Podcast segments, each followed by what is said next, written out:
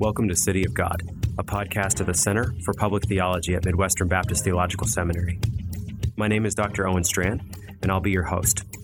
Join us each week as we engage the city of man with the biblical wisdom of the city of God. Welcome to City of God. Today on the podcast, Dr. Jeff Johnson. Jeff is the president of Grace Bible Theological Seminary in Conway, Arkansas. He also leads Grace Bible Church in the same city, and he is the proprietor, publisher of Free Grace Press.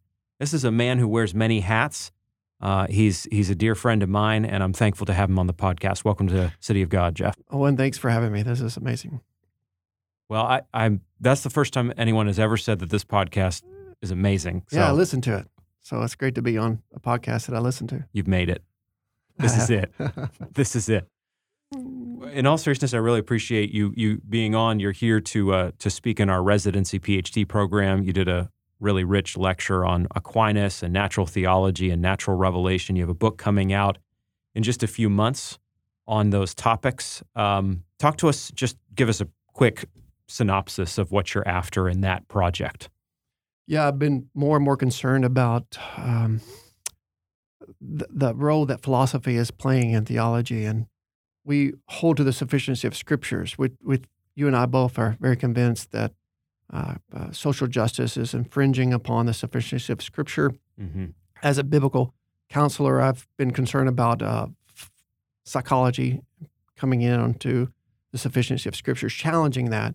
In the same way, I'm I'm concerned about philosophy uh, uh, being viewed as natural revelation, and so I hold a complete separate distinction between natural revelation and philosophy mm. and make that distinction. And so that we have to begin with the knowledge of God. Uh, that is in the wisdom of God, that through the wisdom of man, that they can't come to God. So God has to be the one who reveals himself to man in order for man to know God. And that comes to us through natural and special revelation. So that book is really to, to, to fortify the importance of divine revelation, the sufficiency of scriptures as our only trustworthy source of the knowledge of God. It's a really helpful uh, subject and point that you're making because a lot of times in our circles, strong conservative circles, you will hear people talk about the sufficiency of Scripture, which is true. I mean, keep talking about it, right? You and I both right. do, of course. But we do need to make sure that we have a case for and a place for natural revelation authoritatively, and as you say in your book, which I've endorsed, immediately revealing God. Talk to me about the use of that term immediately with regard to true natural revelation. Yeah, there just as there's attributes of God, there's attributes of scriptures, and there's attributes of natural revelation. And most of those attributes can be uh, seen in Psalm 19, where that uh, God has revealed himself universally to all men, regardless of the language they speak, regardless of if they're educated or uneducated. And this knowledge doesn't come through parenting or teaching or instruction. It comes from God Himself. Mm-hmm. And this knowledge is something that God is a very effective communicator and He can get His points across because He made us in His image. He's made us capable of immediately seeing Him in creation. Mm-hmm. And so this is immediate awareness that all men have, and they can't even suppress. They can suppress the truth and unrighteousness, but that truth naturally wants to keep coming up. And so they're living in guilt every time they reject what they know to be true. One of the points you brought out is that when we affirm the noetic effects of the fall, we're not denying what you were just talking about. In other words, yes, our mind is fallen, but yet the unbeliever in, in a fallen state yeah. can still, like you were right. just talking about, immediately and clearly recognize that there is a God. Right. That's why the beginning of wisdom is the fear of the Lord. So people know there's a God, but they don't fear God. They they know there's a God, but they're not thankful. They're not, they don't worship God because they don't like God. And so it's not that natural revelation is not effective or clear or authoritative or infallible. It's the fact that man, he knows it's true, but that's what makes him foolish is that he doesn't like what he knows to be true. Thus, he rejects it or he runs from it or he suppresses it.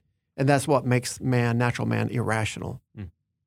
Would you say then that it is appropriate to conclude that the natural man's response to natural revelation is basically the same as his natural response to special revelation. That's right. He's going to suppress it. He's going to run from it.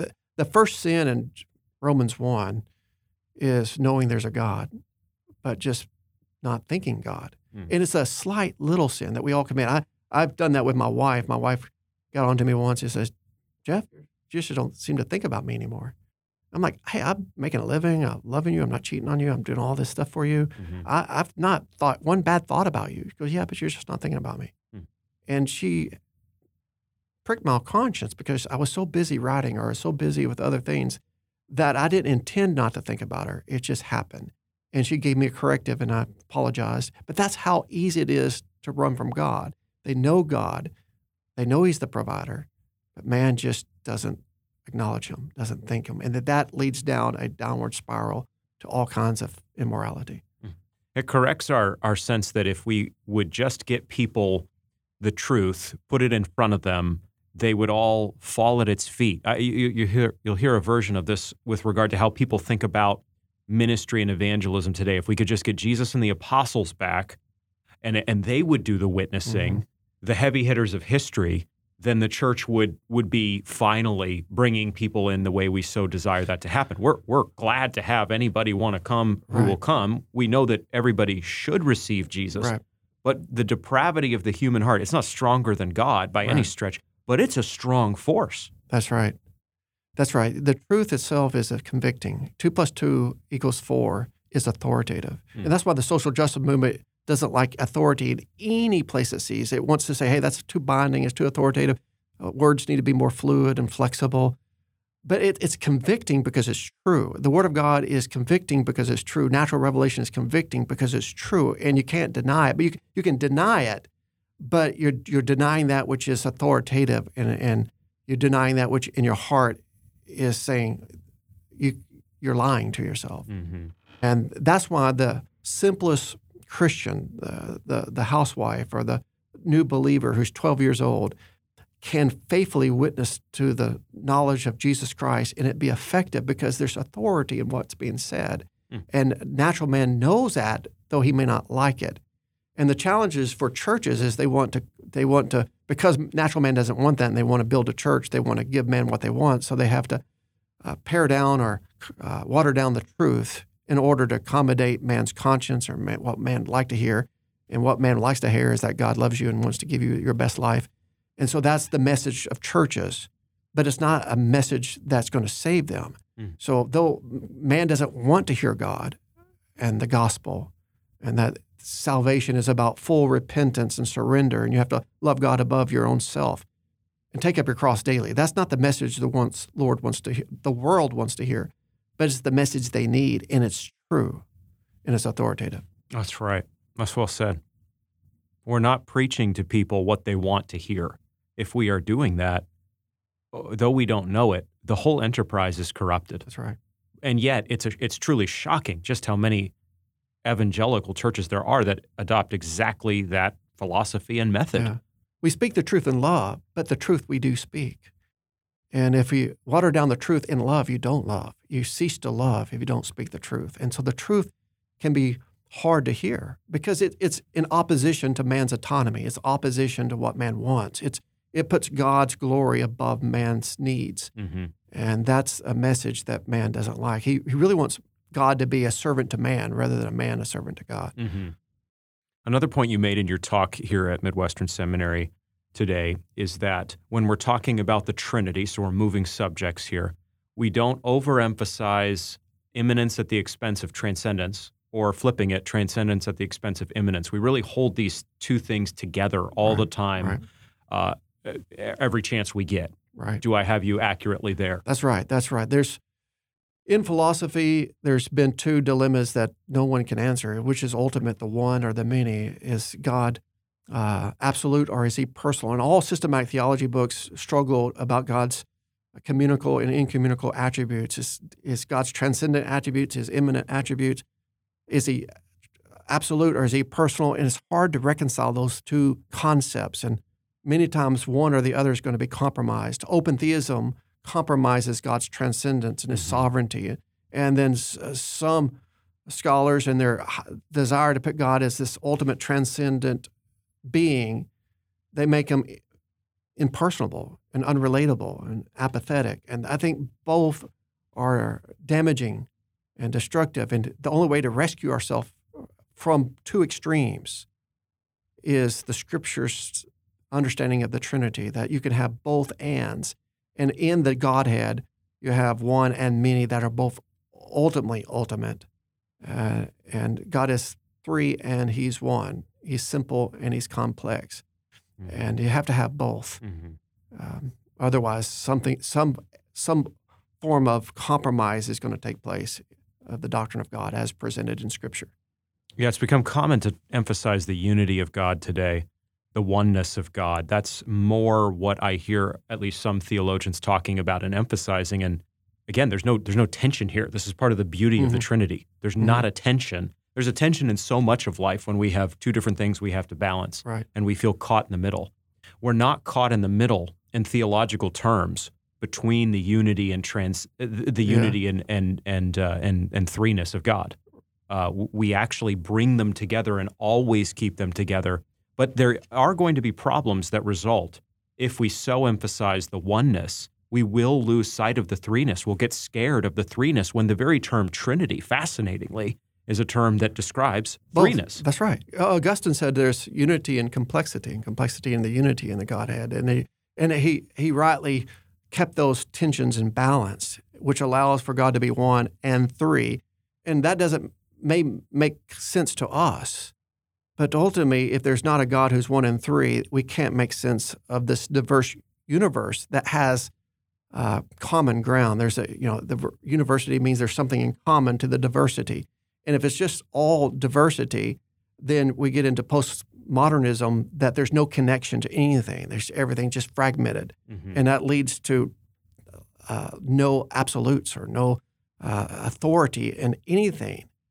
Or if we go the other direction, we're going to get uh, to a God who's so uh, impersonal and uh, transcendent. He becomes pantheistic or deistic, and he's unrelatable, and that's also pretty dangerous. On one side lies Islam, on the other side lies postmodern right. chaos. Right, right. Without real hope on either side. That's why we need the scriptures. We have to have the scriptures to give us the Trinity so that we can make sense of this world.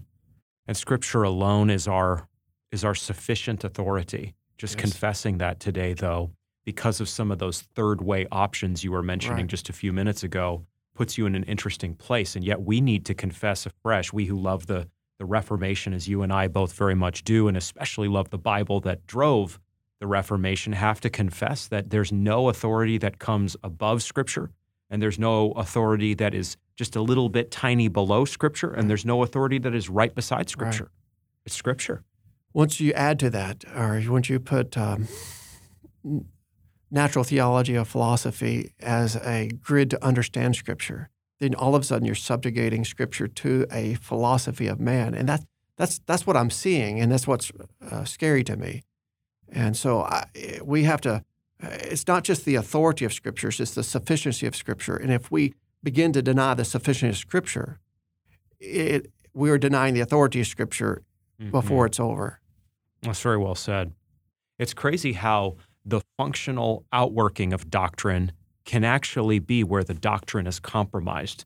You can be totally good on paper with the doctrine, but what it's not that your technical doctrine doesn't matter, right. but it also matters equally what the doctrine is that you actually put to work. That's right. I, am I'm, I'm just thinking this silly illustration about how a lot of uh, I hold to the regulative principle of worship, where the mm-hmm. Scripture alone tells us how to worship God and what Amen. the elements of worship. But I can see how a lot of churches where your grandma comes up and says, "Hey, pastor, you care if my grandson who's got the skit, you care if he performs that?" And you know, and you haven't thought through the issues, and you're thinking about poor grandma who we all love and his, her, his grandson. I'm sure the skit's eh, encouraging and it'll be a blessing to him. And and it, you just r- real quickly make this sudden decision. Yeah, I don't see how it hurt, and your your your practice begins to basically affect your theology and undermine your theology. But you never intended for that to happen.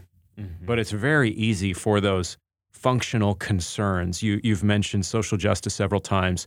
I, have called it wokeness. You have a book coming out on this. I have a book coming out on this.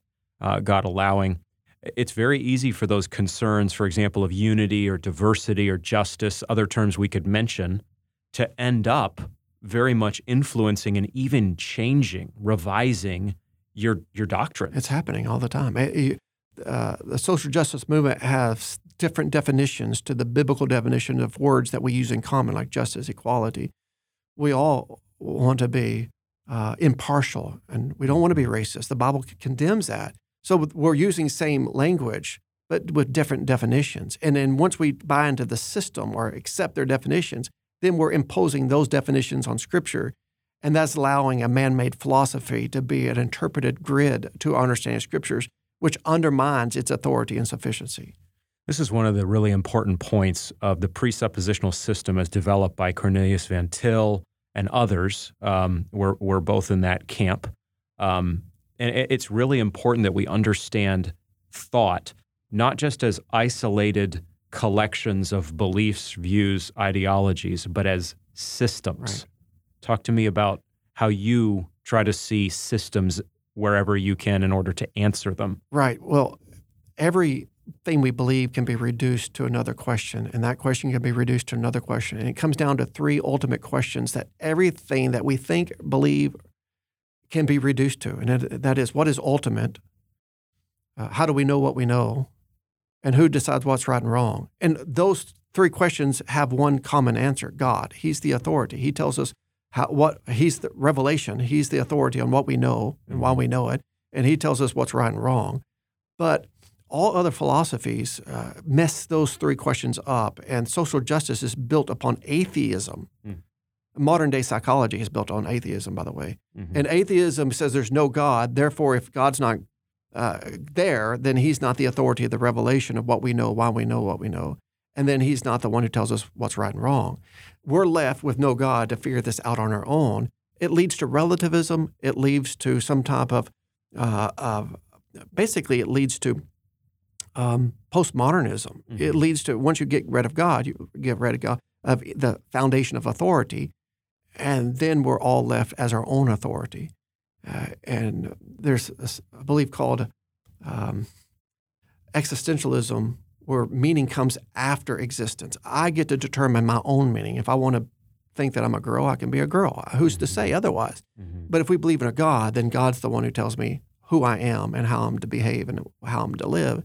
And so uh, social justice undermines the very foundation of theism or the biblical worldview.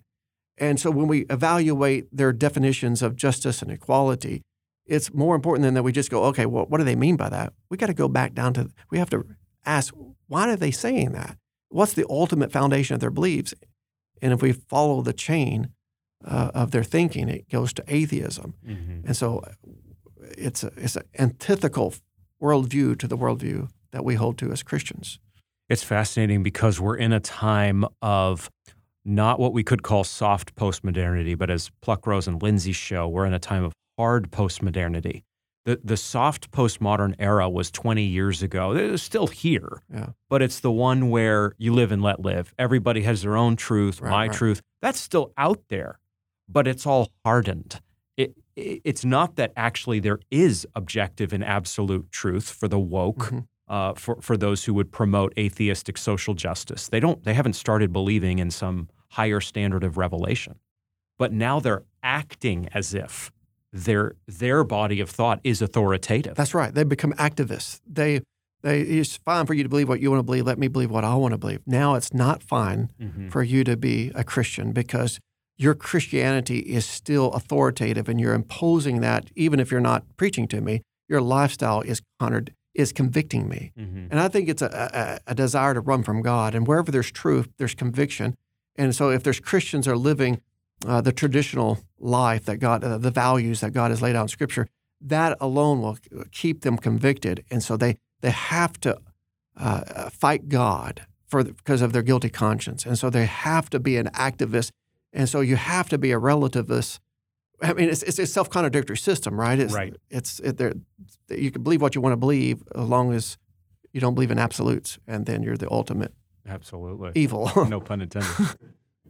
but the funny thing is that I think a lot of people in the church are still still dealing with postmodernity and the broader culture as if the soft form predominates, again, it's still out there. There's plenty Right, of it. right, right. But the hard form is actually ascendant Yes. and it's really swallowing up, for example, on many secular campuses across America, the West, the soft form. Yeah. It's, it's eating it up, it's eating it alive.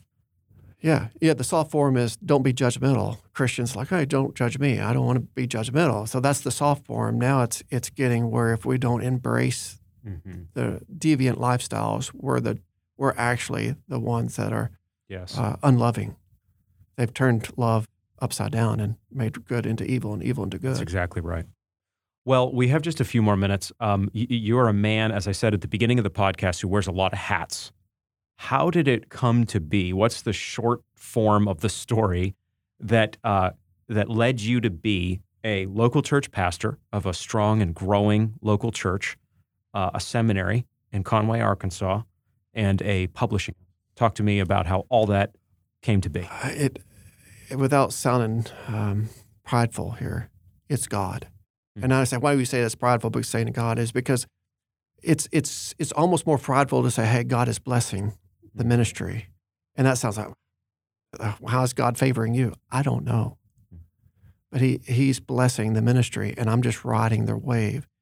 And so God is the answer to, to why there's s- such encouragement in Conway, Arkansas right now with the church, the growth of the church, the, the healthiness of our church. Uh, we're, we've grown. We've doubled in size in the last year, it seems. Hmm. The seminary is growing. Uh, the publishing company is growing. And I'm convinced that God is with us and He's got a, a greater work that's bigger than me. And I just get to be a part of it. I get to, to, to watch what God's doing. And I'm not actually doing much, but enjoying the benefits of being a part of it.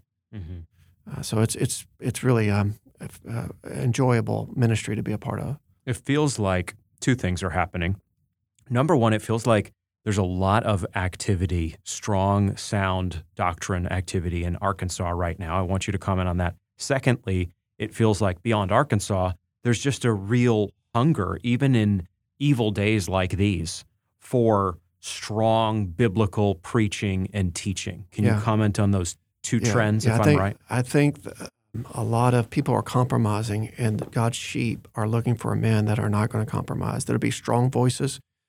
Speak it to truth in love, but they're not afraid to speak the truth, and they they have their their positions, and they're not moving from their positions.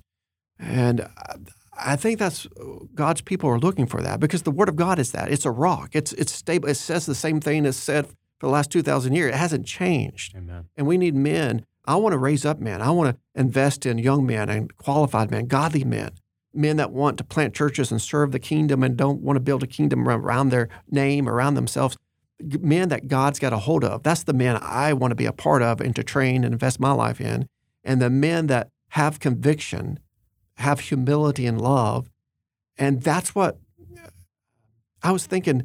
Oh, and uh, interrupting myself here, but I was thinking as I was driving over here, why am I here lecturing at Spurgeon's library? Hmm. It's a pretty prestigious thing. I, I was thinking to myself, I, I shouldn't be here because I started in a mobile home preaching to 10 people Hmm. uh, in the woods. I said, that's where I belong. That's, that's my identity. I don't, I don't belong in with men like you. I, am not, that's not who I should be. And I said, but the Lord's not impressed with these things. Well, he's impressed with a humble, contrite heart. Mm. And, and that's what I want. I want to impress God. I want I want to live my life in a way that pleases the Lord. At the end of the day, I want I want God to be uh, say proud of me. I have nothing to present God but Jesus Christ. I have nothing that I'm proud of. And at the great day, I'm going to go here. Here's the Lord Jesus. Look at Him. Uh, please don't look at me because I'd I'd offer you nothing. Hmm. But what what can I offer Him? Hopefully, it's a humble heart, and that's the type of men that I pray that God brings to our seminary in Conway, and the men that God brings you here, and that we can train godly men who love the Lord that are that know the Bible is the Word of God and they're ready to die for it. Amen. Just in closing here, you're making me think about that balance of humility and strength. How, that is what the the godly men of Scripture, not perfect, but over and over again are, and how the godly men in history over and over again are. Yeah. They they are men who are humble by God's grace, and so they know that they are not the strong man. The strong man is Christ Jesus. Right. And yet, they don't stop there. And the truth about manhood doesn't stop there. It is never, uh, it never changes that we are the weak one and God is the strong one. That's one. right. It's always true. And yet, there is tremendous strength, ironically, in recognizing that I'm not strong, but God is strong in me. That's right. If when I preach, I have sometimes imagined this when I get up behind the pulpit. I imagine God behind me, Mm. and that God is. If I'm preaching truth, now that's the big if. Mm-hmm. If I'm preaching truth faithfully and accurately, and not the message of Jeff Johnson, but if I'm preaching the message of Jesus Christ and Him crucified, what does it matter what man says? God is behind me. He's standing behind me. I'm nothing, Mhm. but God is standing behind me. And that's where the confidence, that's where the strength, that's where the boldness, we can go into the, the front lines of the battle and stand strong because I know I'm on the right side. I know God is behind me. In fact, I actually want to be behind God, tell you the truth, and He be front of me. But if I go out on the front lines, I know I really believe God, even if it means death, I know God has my back and I'm on the right side of history. I'm on God's side. Mm-hmm. And that's where the boldness needs to come from. Mm-hmm. That's exactly right. The boldness there is world defying. It is not a slave to fear. Uh, it doesn't fear the world fundamentally. We we fear God in a in a reverential, adoptive Mhm. sense, um, but but we are not at all fearing the world, fearing the culture, fearing any man. Yeah, amen. Because in the end, here you have God watching what we say, and we have the world watching what we say. Who are we more concerned about? Mhm. And I really would uh, be happier for man to hate me than for God to be displeased with what I'm saying. Amen. Wow. Well, this has been this has been a joy. Thank you for being on the podcast with me, and I hope I hope you'll come back uh, sometime soon. No, I appreciate your friendship. It means a lot to me. You too, brother. God bless you. Thanks for listening to City of God, a podcast at the Center for Public Theology at Midwestern Baptist Theological Seminary. We're so thankful you stopped by. We encourage you to continue to join the conversation at cpt.mbts.edu, the official website of the center. And we encourage you to follow us on Twitter and Facebook as well. Join us in coming days as we continue the conversation on what it means to be the city of God in the city of man.